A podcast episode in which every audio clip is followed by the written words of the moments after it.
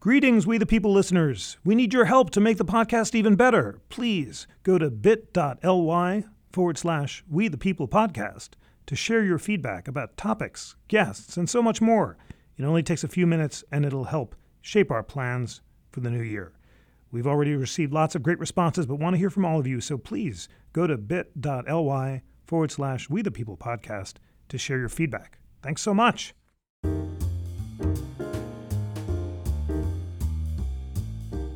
I'm Jeffrey Rosen, President and CEO of the National Constitution Center, and welcome to We the People, a weekly show of constitutional debate.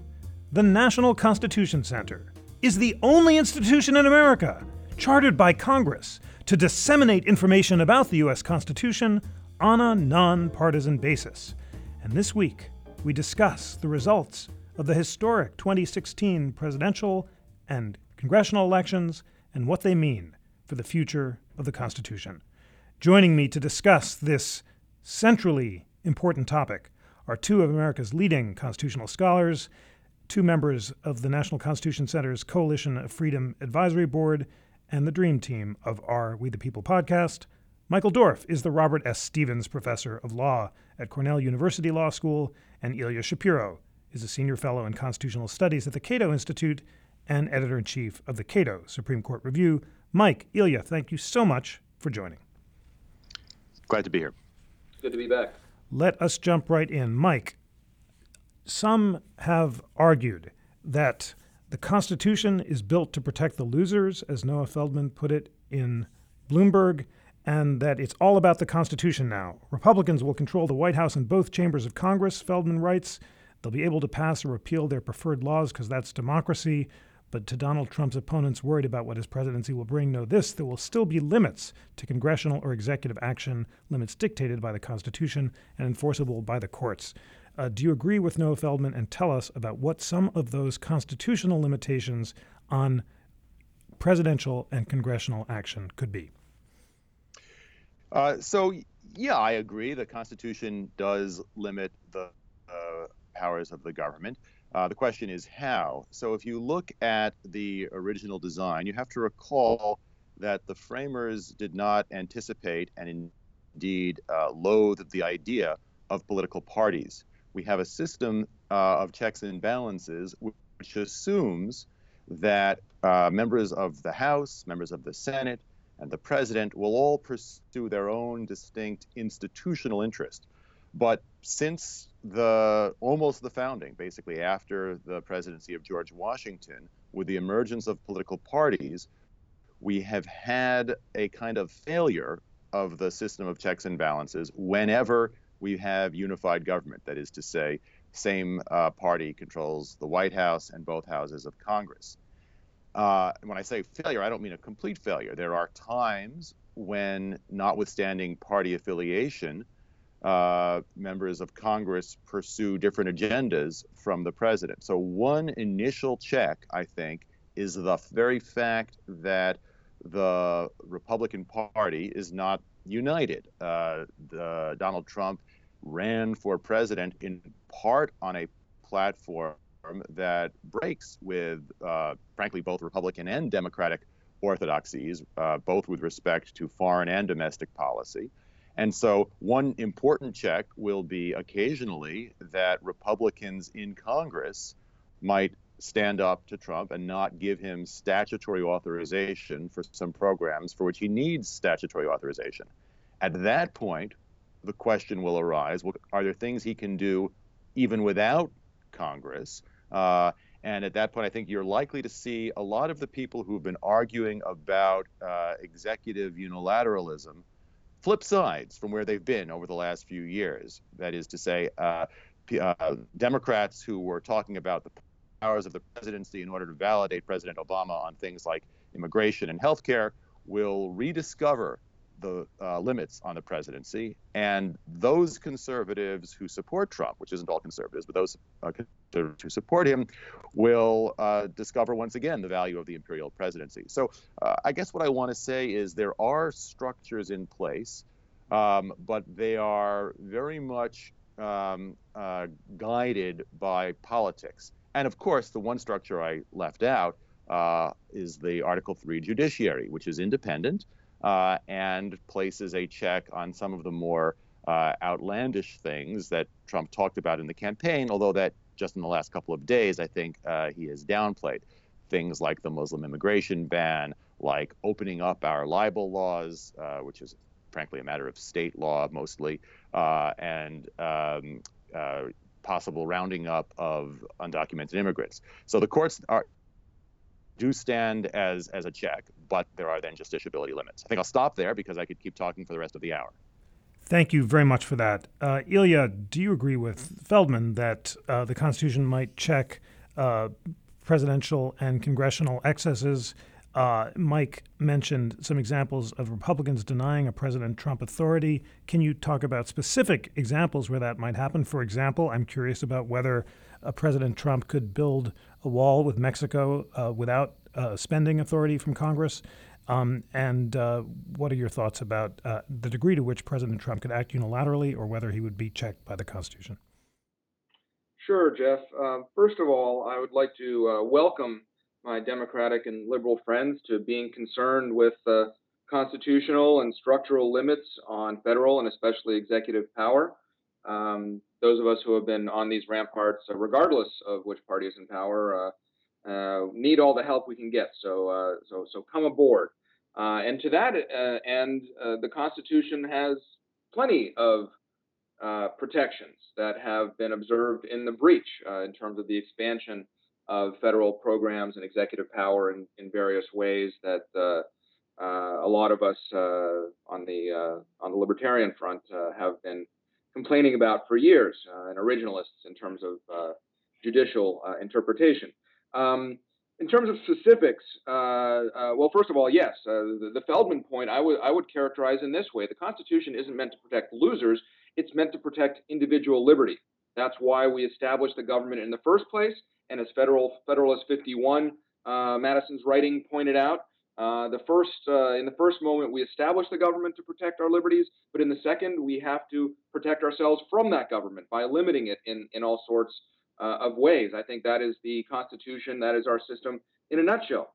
With specific examples, it really depends on the statute at issue in, in many ways, uh, as well as what kind of, uh, uh, under what authority the president or the executive branch or the federal government might be acting. So with the wall, um, it depends on the uh, the statutory uh, authorization for the relevant department of the of uh, the relevant agency of Homeland Security what uh, amount uh, of funds Congress has appropriated and what limits it's put on those funds, because certainly the executive branch has discretion to move around funds uh, in terms of prioritizing uh, how to implement uh, the law or its charge uh, from Congress. So we have fencing and, and rudimentary walls in, in, various parts of the border. So there's certainly an authorization for, for some of that.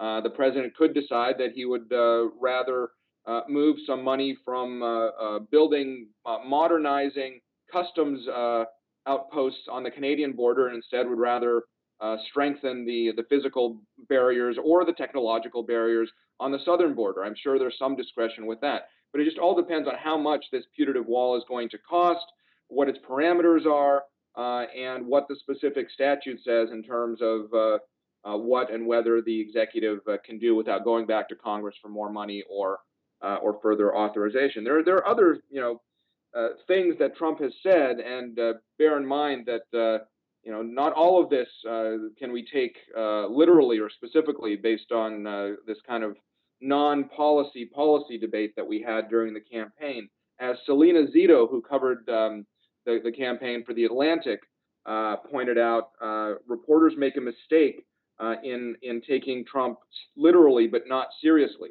Instead, we need to take him seriously, not literally. Peter Thiel, uh, the tech magnate, uh, the big libertarian who joined the Trump camp, uh, has said much the same thing. So it's not a matter of paying attention to every little nuance.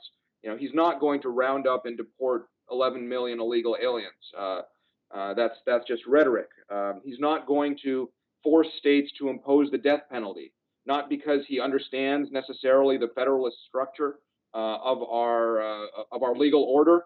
Uh, doesn't understand that it's local prosecutors that go for that sort of thing, not even U.S. attorneys and, and things like that. but it's it's all kind of part of a of a larger um, a meta message that he was trying to convey. So some of these things, you know, we could spend a lot of time and, and waste a lot of uh, trees writing about or talking about. Um, but uh, you know, the, the, the checks fundamentally uh, are there uh, in in the Constitution in terms of what it authorizes Congress to do. Uh, it's not spelled out as much with executive power, but again, uh, the executive can only enforce, can't rewrite the laws, can't suspend the laws, and you know, we get back into the discussion about what a president with a pen and a phone, or I guess in in in Trump's case, a sharpie uh, and a Twitter account uh, can do by himself. Thanks so much for that. Uh, Mike, I want to continue to get granular here, and really, I'd like our listeners to have a sense by the end of this podcast of the kind of constitutional checks that might kick in. Um, understanding that uh, Ilya's point that uh, uh, not all of uh, what uh, candidate Trump promised will be pursued by President Trump. Can you imagine particular examples where President Trump would try to act unilaterally without congressional authorization and he would be checked constitutionally either by Congress or by the courts or both? Yeah, so let me uh, say three things in response to that. Uh, first, I just want to add to my earlier answer and something that uh, Ilya said, which is I, I, take great pride in the fact that I was one of the few liberals who was critical of President Obama uh, with respect to immigration and some of the other uh, unilateral actions, precisely because I was worried about the prospect of uh, share my policy agenda. And I think that is, uh, I can't underscore enough that when we think about constitutional questions, it's often very helpful to ask would I reach the same conclusion if the policy preferences were reversed? So, second, let me give you a, a couple of areas where I think uh, there there could be some sort of conflict. Um, the first, uh, I'm going to pick up on your suggestion of um, the wall and broaden it to talk about um, infrastructure, which strikes me as an area where uh, President Trump's views will diverge from the Republican Congress. And you, you saw this already, uh, I believe, yesterday, in Mitch McConnell saying that, well, we'll think about that, but that is not a, a high priority. That is to say, massive infrastructure spending in the way that Trump wants uh, to do, uh, both to rebuild the infrastructure and as a kind of public works program. And that's, uh, I think, not a high priority for for most uh, Republicans in Congress. So the question is, what if Trump were to try to redirect money appropriated for other purposes, or maybe not even officially appropriated, towards either infrastructure or the wall at the Mexican border? Um, there, I think uh, you get into questions about uh, legal standing in court. In general, it's much easier for people to come into court and complain about something that the government is doing to them as opposed to somebody, anybody coming into court and that the government is acting not on them, but in a way that is generally illegal. Uh, this issue is currently before the D.C. Circuit, and uh, one of the challenges to uh, Obamacare uh, and the administration's effort to uh, use money that the challengers, in particular um, House Republicans, say was never appropriated. And there's a real question about legal standing there, quite apart from the merits. So the courts may or may not be a very effective check on attempts by Trump to violate the law or to do things that at least other people think violate the law, where there's no particularized victim. Uh, the so so that's that's uh, you know one one uh, set of concerns. Um, I think I'll stop there because I have a, I have another one, but I I want to hear Ilya's uh, thoughts as well. Okay, Ilya, your response to that, and then I want you to tee up this very broad and important question uh, of deregulation. Uh, the New York Times reports that Trump is expected to seek to seek deep cuts in business regulation, ranging from the possible unwinding of Dodd Frank, the firing up of shuttered coal plants, the rollback of rules that increase overtime pay for low-wage workers, not to mention uh, changes in regulations involving banking, Obamacare, and energy. Um, could he do this unilaterally? Would he need congressional support? And in what ways might the Constitution impose checks on this deregulatory effort? Well, uh, I agree with uh, I think what what what Mike said. Um, you live by executive action, you die by executive action. This was uh, the risk that President Obama ran by governing with his pen and, and phone. Uh, in that now Uh, President Trump can uh, uh, easily, you know, rescind DAPA, the Immigration Executive Action, and the Clean Power Plan. That's the D.C. Circuit heard seven hours last month. some things can do by executive action, some through a, a regulatory notice and comment rulemaking, um, some by kind of a, a, a hybrid. Uh, and I agree further that uh, with with Mike that uh, the way to think about uh, what kind of power the government should have, whichever branch you're thinking about, is uh, by by positing what kind of power you you'd be willing to give to your biggest political enemy. It's not even a matter of if the policy preferences were perver- were, were reversed, although that's part of it. But it's uh, imagine you know the worst person in your mind, which for many people is Donald Trump. Um, curiously and perhaps counterintuitively, because Trump is less ideological than sort of what the debates that we've been used to the last uh, decade, 15 years, where we, we, we now have these ideologically coherent uh, parties. The Democrats are the left, the Republicans are the right, and never the twain shall meet. Uh, but Trump being sort of a, a, a post ideological or, or non ideological candidate, this kind of vague populist in many ways, uh, maybe we'll actually have politics as usual with horse trading, with uh, Mitch McConnell apparently met with a bunch of uh, leading K Street lobbyists uh, uh yesterday. Uh, will we see the return of earmarks as part of this ambitious infrastructure uh, plan? Ironically, this could lead to more rather than less crony capitalism, even though that's something that Trump voters, I think, along with Bernie voters, were, were railing against this year. But again, you asked what can a president do unilaterally. Um, well, the president can't suspend or or repeal Dodd Frank altogether, but certainly, uh, as we learned in the D.C. Circuit ruling last month, can fire Richard Cordray, the head of the Consumer Financial Protection Bureau, uh, and can decide that uh, that agency should go about its business uh, in a different way. Um, uh, can uh, pass regulations either informally or formally um, uh, to decide uh, to implement in various ways. This is, again, the danger of passing these uh, omnibus broad laws uh, that, that have a lot of uh, wiggle room in them for the agencies to govern by, the, by the fourth branch, by the bureaucracy. So it, it, depends on the particular statute about how much discretion the executive branch has. but certainly, um, there, there are many controversies that we've been talking about, whether in terms of Supreme Court cases or uh, just uh, questioning the, the, public debate can the president do this or is this good policy? There are many of these things that uh, it's not about repealing a law, it's making a different type of uh, enforcement uh, decision. Uh, Mike, your thoughts on the future of the regulatory state? the liberals had uh, for years talked about a libertarian and conservative movement that some called the Constitution in exile to strike down much of the post New Deal regulatory uh, state through the courts. Uh, with a Trump uh, justice replacing Justice Scalia, could that movement get up and running? And with a deregulatory president and Congress and Supreme Court, how could the shape of the regulatory state change? Uh, so I think the answer is we don't know and won't know for a while. Most of what Trump wants to do on the regulatory side is, as you say, deregulatory. Um, that means uh, differently enforcing or under enforcing relative to a Democratic president existing statutes and regulations.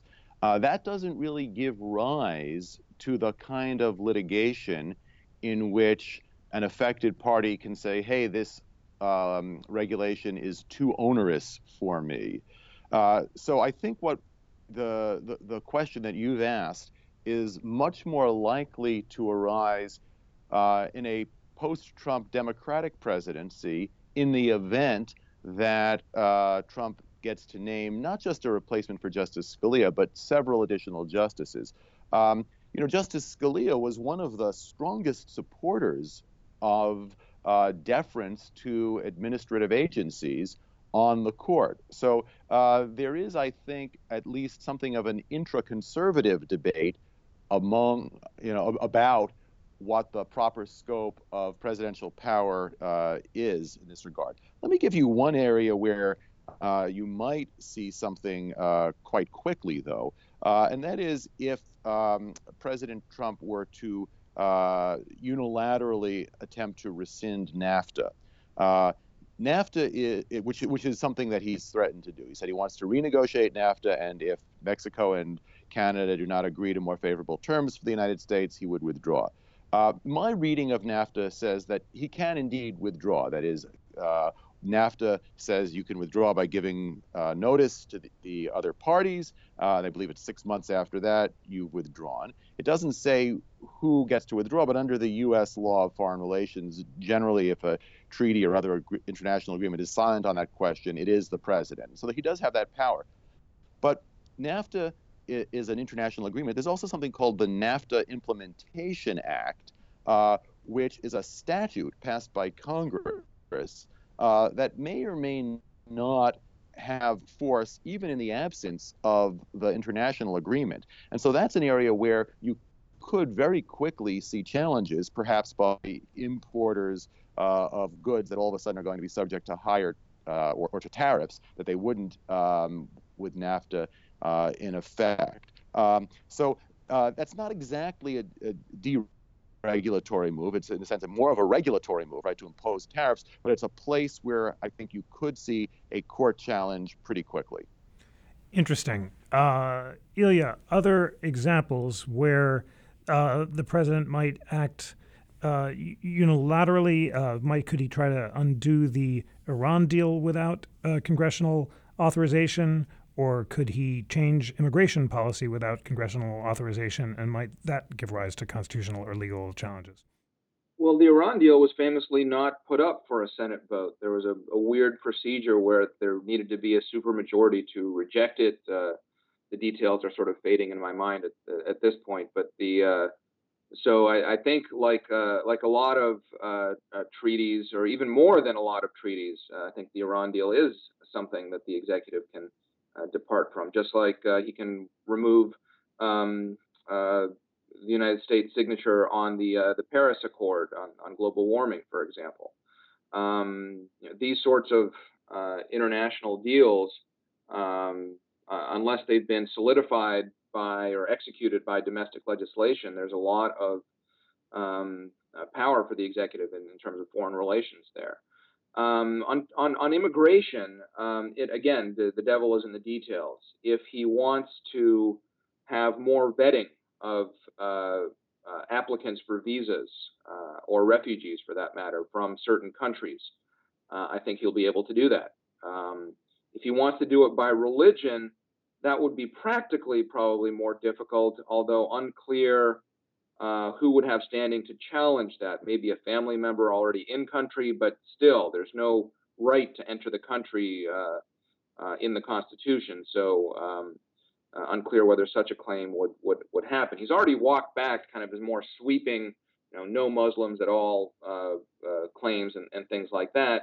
Um, at the same time, who knows what his uh, you know severe scrutiny or however he characterized it, extreme vetting uh, of uh, refugee or, or, visa applicants might might turn out into. But that's that's something that that that that might take place. Um, again, it's it was a very detail-free uh, campaign, and uh, there's certainly going to be uh, a push for deregulation, as you mentioned, on on various fronts. So I would expect there actually to be more more like in a, in a, in a typical Republican administration that follows a Democratic one. There there will be a, a deregulatory uh, impetus that uh, uh, that goes through formal rulemaking, probably more than uh, executive action. Interesting. Um, Mike Ilya mentioned uh, extreme vetting of Muslim immigrants, if not deportation. There was also the, during the campaign the famous proposals to open up the libel laws, uh, under, understanding that you think that some of these are campaign hyperbole. If President Trump were to try to open up the libel laws or engage in religious based vetting of immigrants, could you imagine a Trump court imposing constitutional limitations on him? Sure. So, first of all, let's be clear by a Trump court, uh, we mean a court with one or maybe two or even three justices appointed by President Trump. He doesn't get to fire Supreme Court justices. Um, I think one of the remarkable achievements of the modern Supreme Court although there are pe- there are people who are not happy about this. I'm not one of those people. But one of the remarkable achievements is the more or less cross ideological consensus that has emerged really and only in the last half century in favor of robust protection for the First Amendment. Right. So uh, prior to the 1950s, the First Amendment meant very little. Uh, if you if you were thought the First Amendment was important, you basically cited dissents by Holmes and Brandeis. It was only when liberals came to see its value in the civil rights movement and conservatives later came to see its value, I think partly in response to perceptions of political correctness and partly because it overlapped with the uh, attraction of many conservatives to rule based decision making, that you have a cross ideological consensus on the court that uh, the First Amendment draws uh, some pretty strict lines you can't go beyond. So to open up the libel laws, as I said, it's state law, but there are potentially federal enclaves of law, defamation law, right? That would mean overturning New York Times against Sullivan, which is a uh, landmark uh, decision saying that if a public official or candidate for office, and in later cases, a public figure, wants to sue somebody for defaming him or her, uh, they have to meet a very high standard of proving not merely falsity, but um, uh, almost intentional lying. Um, there is no way that uh, the U.S. Supreme Court is going to back down from that. Uh, it's conceivable that a Trump appointed justice or two might, because uh, the Sullivan Standard is not the original understanding. The original understanding is basically that the First Amendment forbids prior restraints. Um, but uh, I don't see uh, Trump having the opportunity to appoint a majority of justices who say that. And even I, I, think Justice Thomas, who is the most originalist of the justices, has not expressed uh, an interest in overturning New York Times against Sullivan, to, the, to, to my knowledge.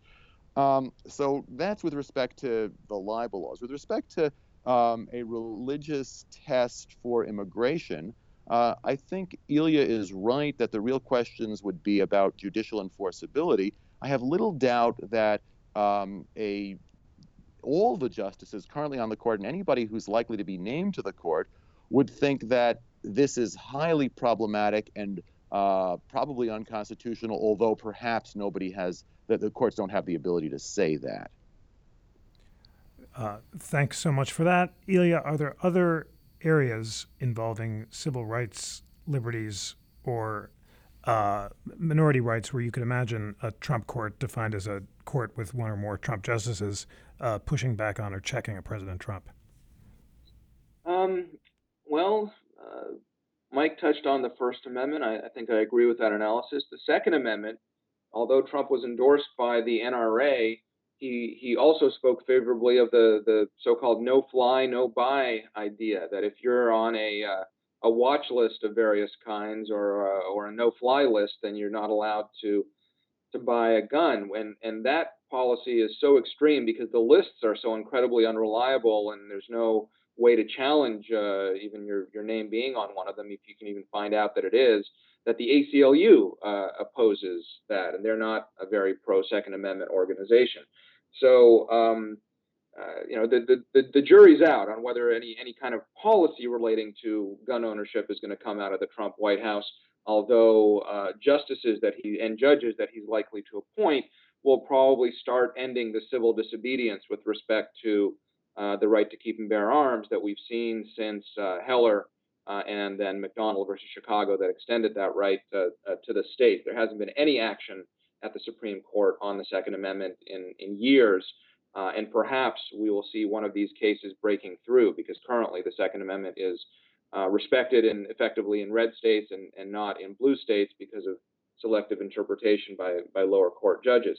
Uh, beyond that, uh, other civil rights, um, you know, all of a sudden, a, lot of people were expecting a Clinton presidency, and the, the left was gearing up for um, for playing offense for a long time, uh, for the first uh, time in a long time, uh, and now that's not going to happen. So Uh, there are going to be uh, right to work challenges, the, the, the, worker rights versus the union government collusion uh, case that was uh, dismissed last term or, or tied 4 4, uh, leaving in compelled payment of, of, agency fees by non union members.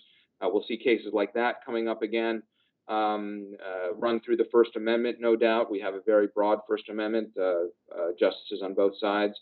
Um, you know, it's people are, I think, in in, in terms of uh, legal organizations, are are uh, scrambling to retool. Uh, the libertarian and conservative organizations are trying to figure out what they what they how they want to go on offense again. Perhaps more parts of uh, campaign finance law will be struck down. Uh, soft dollar limits, uh, all sorts of things that are part of that convoluted mess of the McCain-Feingold reform from nearly 15 years ago now uh, we might see uh, more push in, in that direction. Uh, it'll be interesting to see what happens with voting rights because various states have put in various kinds of changes, not necessarily restrictions on who can vote, but uh, playing around with uh, uh, early voting hours and days and different methods of implementing voter ID. Um, that's been very contentious. how will, as as Trump populates the judiciary, um, how will those rulings change ahead of future elections? Every four-year term, uh, president appoints uh, almost a fifth of the judiciary, almost 40% in a in a two-term uh, presidency. So that's even below the Supreme Court. Uh, that's going to have an impact. Uh, thanks for that, uh, Mike. We're going to devote next week's podcast to the Trump court across a range of issues, but I want to take one more beat on specific areas where a Trump court or Trump justice might check a President Trump and running through our crack constitutional prep, we have the possibility of changes in religion. During the campaign, Trump said if he was elected, he would knock out the Johnson Amendment prohibiting tax exempt organizations like churches from endorsing political candidates. He said that uh, he thinks you need campaign finance reform because PACs are a horrible thing. Uh, we have the Second Amendment issues we've talked about. There's also stop and frisk, where Trump has called for more law and order, and you can imagine a Trump justice being more pro police than Justice Scalia uh, was. And uh, those are just some uh, possibilities. You have others. What are what are a few more areas where a Trump court might check a President Trump?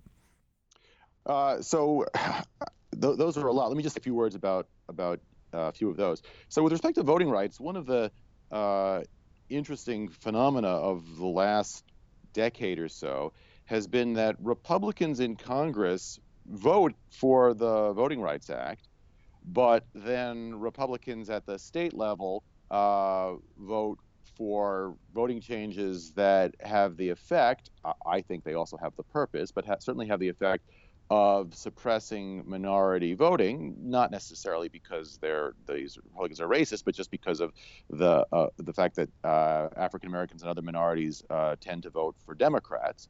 Um, the you know to, to change the actual Voting Rights Act would require statute. I'm not sure you would get that out of a Congress, even a Republican Congress.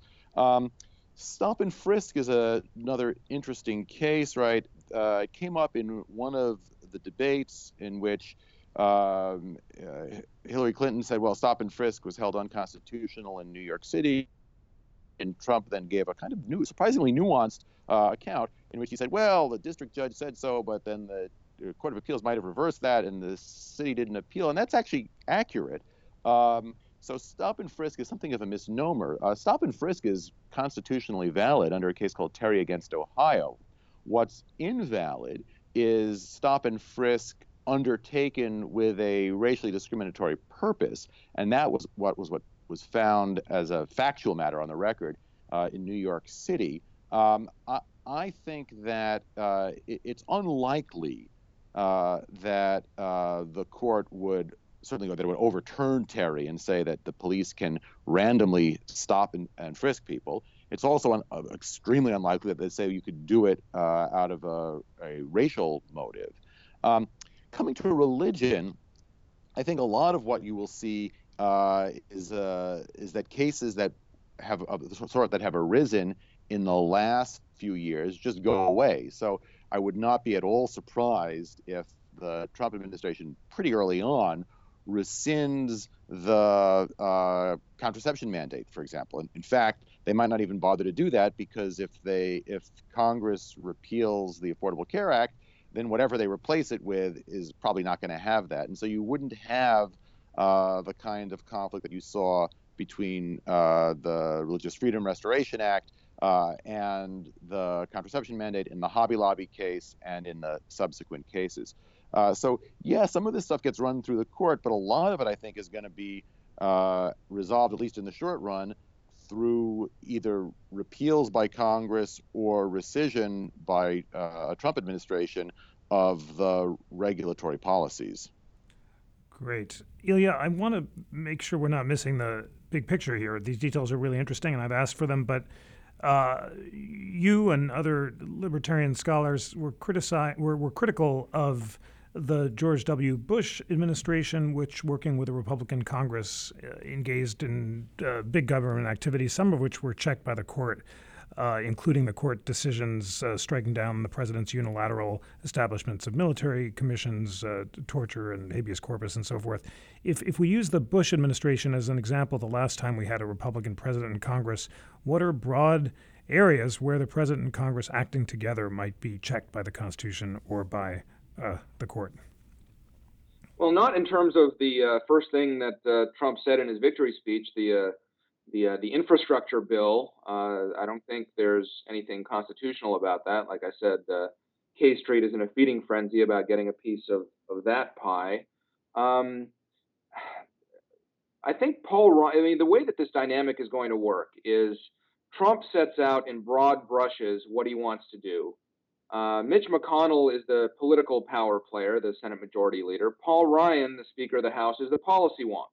Uh, and Mike Pence, the vice president, is sort of the uh, the liaison between the White House and Congress, and especially the policy wonks. Um, and uh, I think you know if we're talking policy specifics uh, beyond very broad things that that Trump uh, keeps has kept talking about, like trade and immigration, and now infrastructure, I think this is going to be very much Paul Ryan driving the driving the ship, assuming he's reelected Speaker, which uh, I think he will be. I don't think there's any leading other leading uh, uh, contenders, and his kind of tacking here and, and there in terms of supporting Trump or not, I think probably will be borne out because he kind of muddied the waters and, and, and did just enough with both the pro-Trump and never-Trump uh, uh, policy wonks to uh, maintain his, his, his control of power. But again, these are all policy details. I'm not sure where the uh, where it will touch upon uh, the Constitution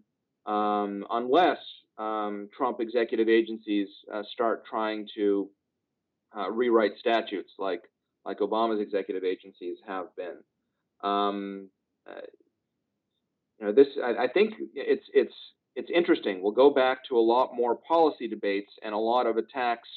When there's unified Republican government, a lot of attacks from the libertarian side will be uh, that this is, uh, as you said, uh, like under George Bush, with the growth of uh, Medicare Part D and, and other things, just the growth of big government.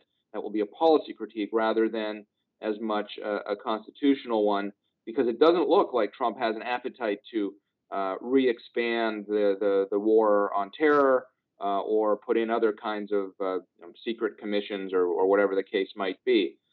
He does want to rebuild the military, but just to make it strong and to act as a Reaganite kind of uh, deterrent uh, rather than uh, to send it around uh, different places to uh, impose America's will or anything like that. Um, so again, we, we might be. This is this event, uh, this this this tectonic event of this election might break the logjam, the gridlock that we've had, not simply because of unified government that the Republicans now have, uh, but because um, the, the whole discourse uh, is is going to be different. Uh, I think we'll see a lot of not even Bushian, but pre 9/11 type of discussion about uh, you know how to get the economy moving again, where to reform, whether it's entitlements or anything else. Uh, and so it's it's hard to predict, frankly, where the Constitution will fit in, other than those kind of uh, high level uh, things that we've just discussed on the on the stumps of, uh, about uh, uh, the, the you know, broad brushes about Muslims and opening up libel laws, these famous things, which which frankly I think are just mostly rhetoric. Uh, but in terms of the nitty gritty of governing, um, I don't know. Uh, will we see liberals all of a sudden bringing structural constitutional challenges to some act of Congress uh, relating to uh, welfare reform? I, I don't know. Uh, it, it's uh, we're in we're in a new ballpark, and I'm I'm sort of looking forward to that because this old tired debate has has gotten stale. Fascinating, Mike. what's your response? And if you were advising liberals who were trying to bring structural constitutional challenges to acts of Congress or, or uh, President uh, Trump, what would those constitutional challenges look like? Uh, so I, I, think, first of all, we have to wait and see. Uh, we don't know, as Ilya says, which of Trump's statements is going to be translated into policy. Um, the second thing I guess I would say is that, of course, you use the courts when you don't have uh, control of the elected branches of the federal government, uh, but there are other institutional levers of power. There are state governments. Um, there may even be an opportunity uh, for Democrats to work with Trump on areas of common interest, right? So, uh, you know, the think about the places where Trump bucked traditional uh, Republican orthodoxy uh, on trade, on um, entitlement spending, on infrastructure. Uh, those are places where uh, I think there's an opportunity to, to build some uh, some bridges. Uh, I also think that there's sort of almost paradoxically the support of the so-called alt-right and some of the ugliest parts of uh, the the political spectrum for Trump's campaign could provide an opening for some uh, some effective work by a Trump administration uh, in combating racism, sexism, and xenophobia. Right. That is to say. Uh, one of the things that the Trump people have been, you know, at pains to deny is that they are uh, the cause of this. Right now, I think that that was a kind of double game during the campaign. Uh, but you know, if he's thinking, what can I do to remain popular? Right, the the alt right is, is not a big part of his constituency, and certainly not a big part of the electorate. And so you could see something like a Trump Justice Department trying to prove that it's actually, you know, uh, not not uh, uh, bigoted and actually bringing some enforcement actions uh, here and there, especially against things like isolated hate crimes. Uh, Ilya, speaking of a Trump Justice Department, could a, an Attorney General uh, Giuliani, for example, act in ways that might provoke pushback from Congress or the courts? Yeah, I, I think so. Uh, depending on uh, what exactly uh, he wants to do. Um, if it's punishing Trump's enemies uh, in various ways, whether the same, whether using the IRS like Obama has, or or in other ways, um, I think there will be pushback uh, uh, in the courts. A national stop and frisk we, we, we've discussed. again, depends on uh, whether it's uh, the way that uh, Terry stops have been allowed uh, for decades or whether there's some new uh, type of, of, program in place. Um, well, I mean, we'll just have to see what the FBI will be doing. Is it is it is it going to be like J. Edgar Hoover with with secret investigations of, of lots of people? I, um, it, it's it's really hard. you know, until we see the contours of the of the transition shaping up and and what the first uh, you know 100 days plans are um, the, the, answer is you know we're speaking hypothetical sure there there there might be pushback um, uh, but uh, it's it's it's so many Rumsfeldian unknown unknowns uh, at this point um, so uh, you know will will uh, the, the the Giuliani Justice Department continue investigating Hillary Clinton for that matter will will President Obama pardon Hillary preemptively before he leaves office? Um, so many things that that one can speculate about. Uh, Mike, one beat on the justice side. Could you imagine Nixonian excesses of the kind that Ilya has described as possibilities, although of course we don't know. Uh, investigation of enemies' attempts to prosecute Hillary Clinton, and could those put, provoke constitutional pushback? Sure. I mean, I want to begin by disagreeing with uh, Ilya's sort of passing suggestion that the Obama administration seriously used the IRS to target political enemies. I think that claim has been largely debunked, but we can have that. I, think that's a, a, a, fight that's not worth having at this point because I'm much happier to join forces with Ilya in uh, resisting what we both will agree are the excesses of the Trump administration.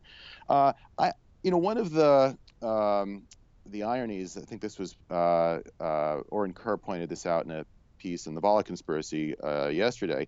One of the ironies of uh, James Comey is that you know for all the harm that he did to Hillary Clinton, possibly it was enough to swing the election. We we don't know. Um, that uh, he has been very independent, uh, and if he remains as FBI director, uh, I think that he will certainly not simply take orders from uh, either Trump or whoever the attorney general is to go after uh, political enemies. Um, now, that's the FBI. There are other agencies of the government. And, you know, Trump, in his uh, life as a businessman, has uh, shown a capacity to uh, go after people uh, using the courts, mostly in legal ways. That is say, he brings lawsuits, but but that can be quite disruptive. Right? You remember what Learned Hand said about a civil lawsuit. He couldn't imagine anything worse than to be a defendant in civil uh, lawsuit, uh, suggest, suggesting he didn't have a very vivid imagination.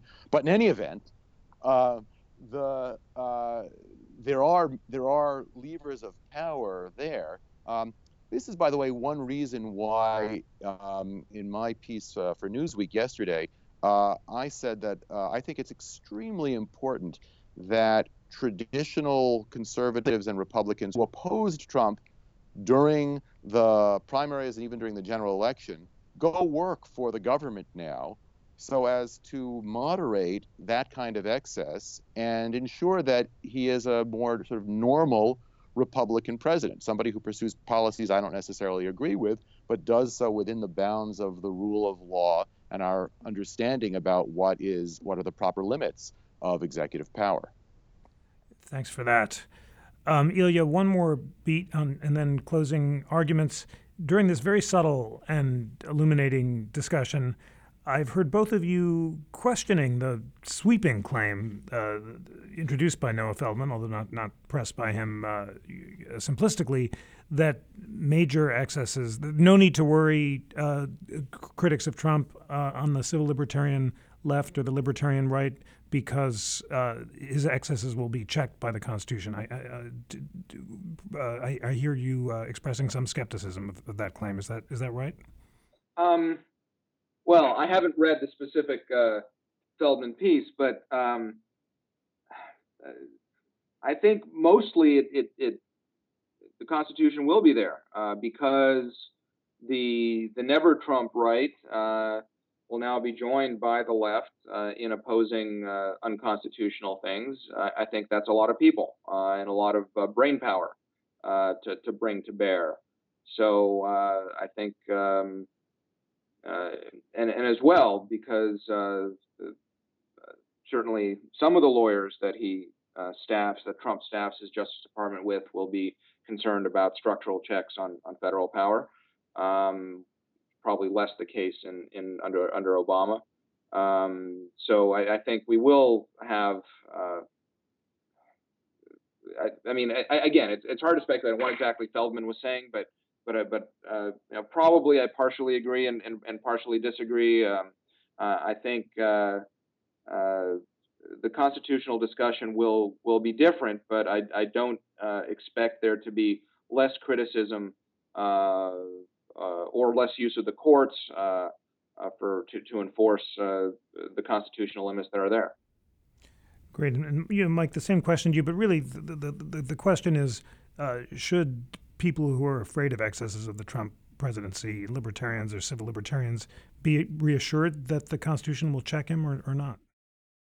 Uh, yes and no. Uh, the you know I I sort of made fun of Learned Hand in my last answer. Now I want to praise him. He uh, gave a famous speech, which was later published as a little book on the Bill of Rights, in which he said that you know the courts are there to enforce uh, our rights, but ultimately our rights are only as strong as the commitment of the people is uh, to those rights.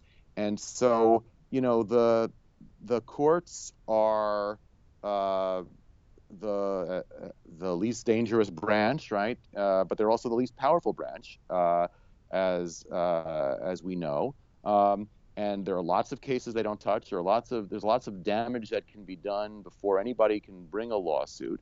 Uh, so I think that um, the combination of sort of vigilance by people who are opposed to Trump's policies and the structures we have in place should provide some reassurance.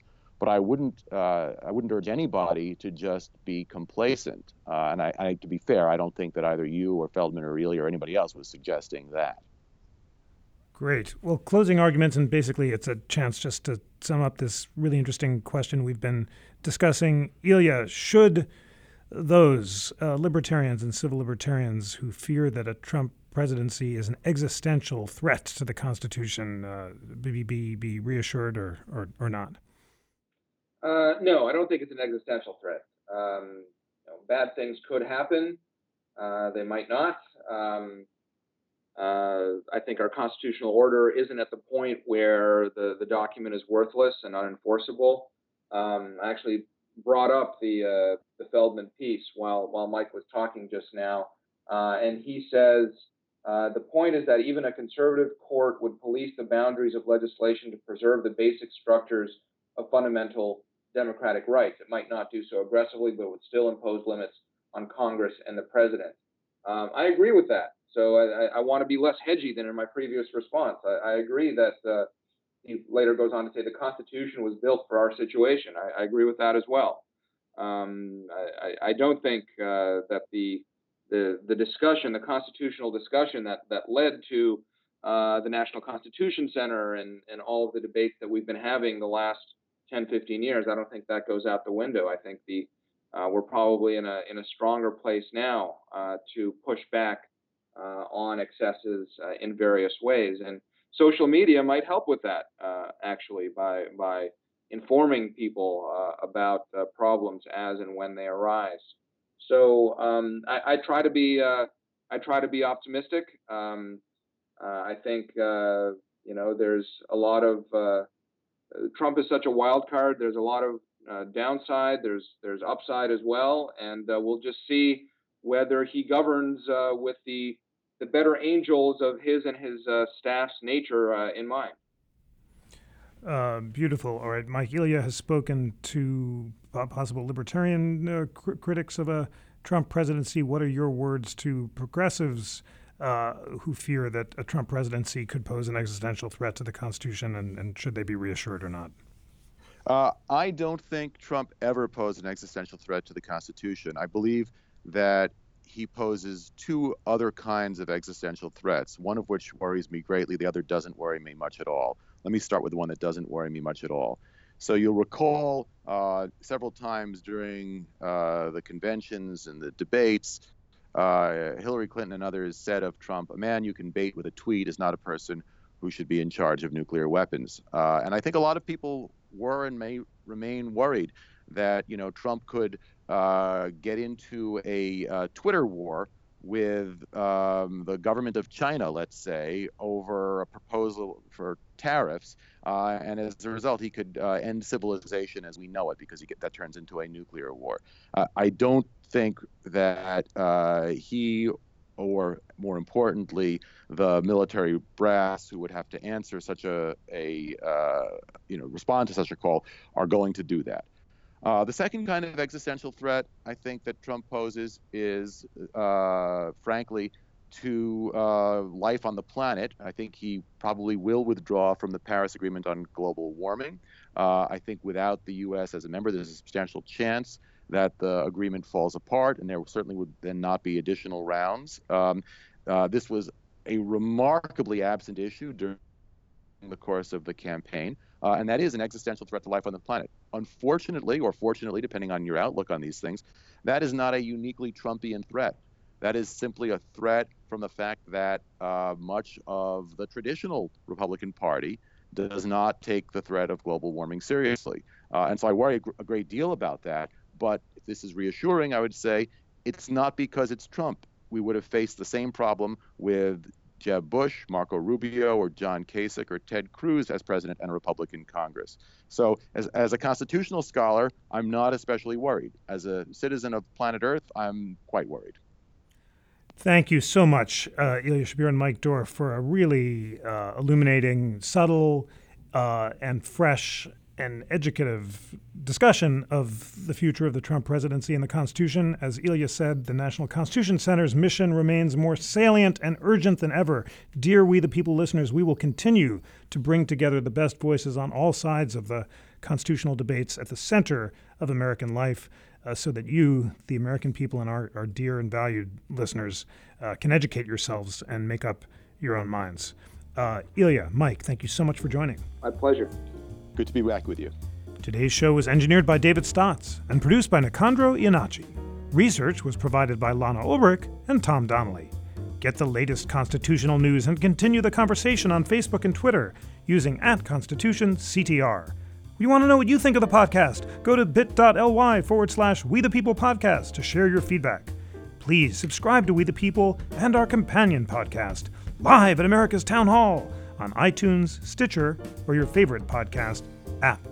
We the People is a member of Slate's Panoply Network. Check out the full roster at panoply.fm. And finally, despite our inspiring con- congressional charter, the National Constitution Center is a private nonprofit. We receive little government support, and we rely on the generosity of people around the country who are inspired by our nonpartisan mission of constitutional debate and education. Please consider becoming a member to support our work, including this podcast. You'll get our great emails and notices of all of our superb programs around the country, and will solidify your role as part of the National Constitution Center family. Visit constitutioncenter.org to learn more. On behalf of the National Constitution Center, I'm Jeffrey Rosen.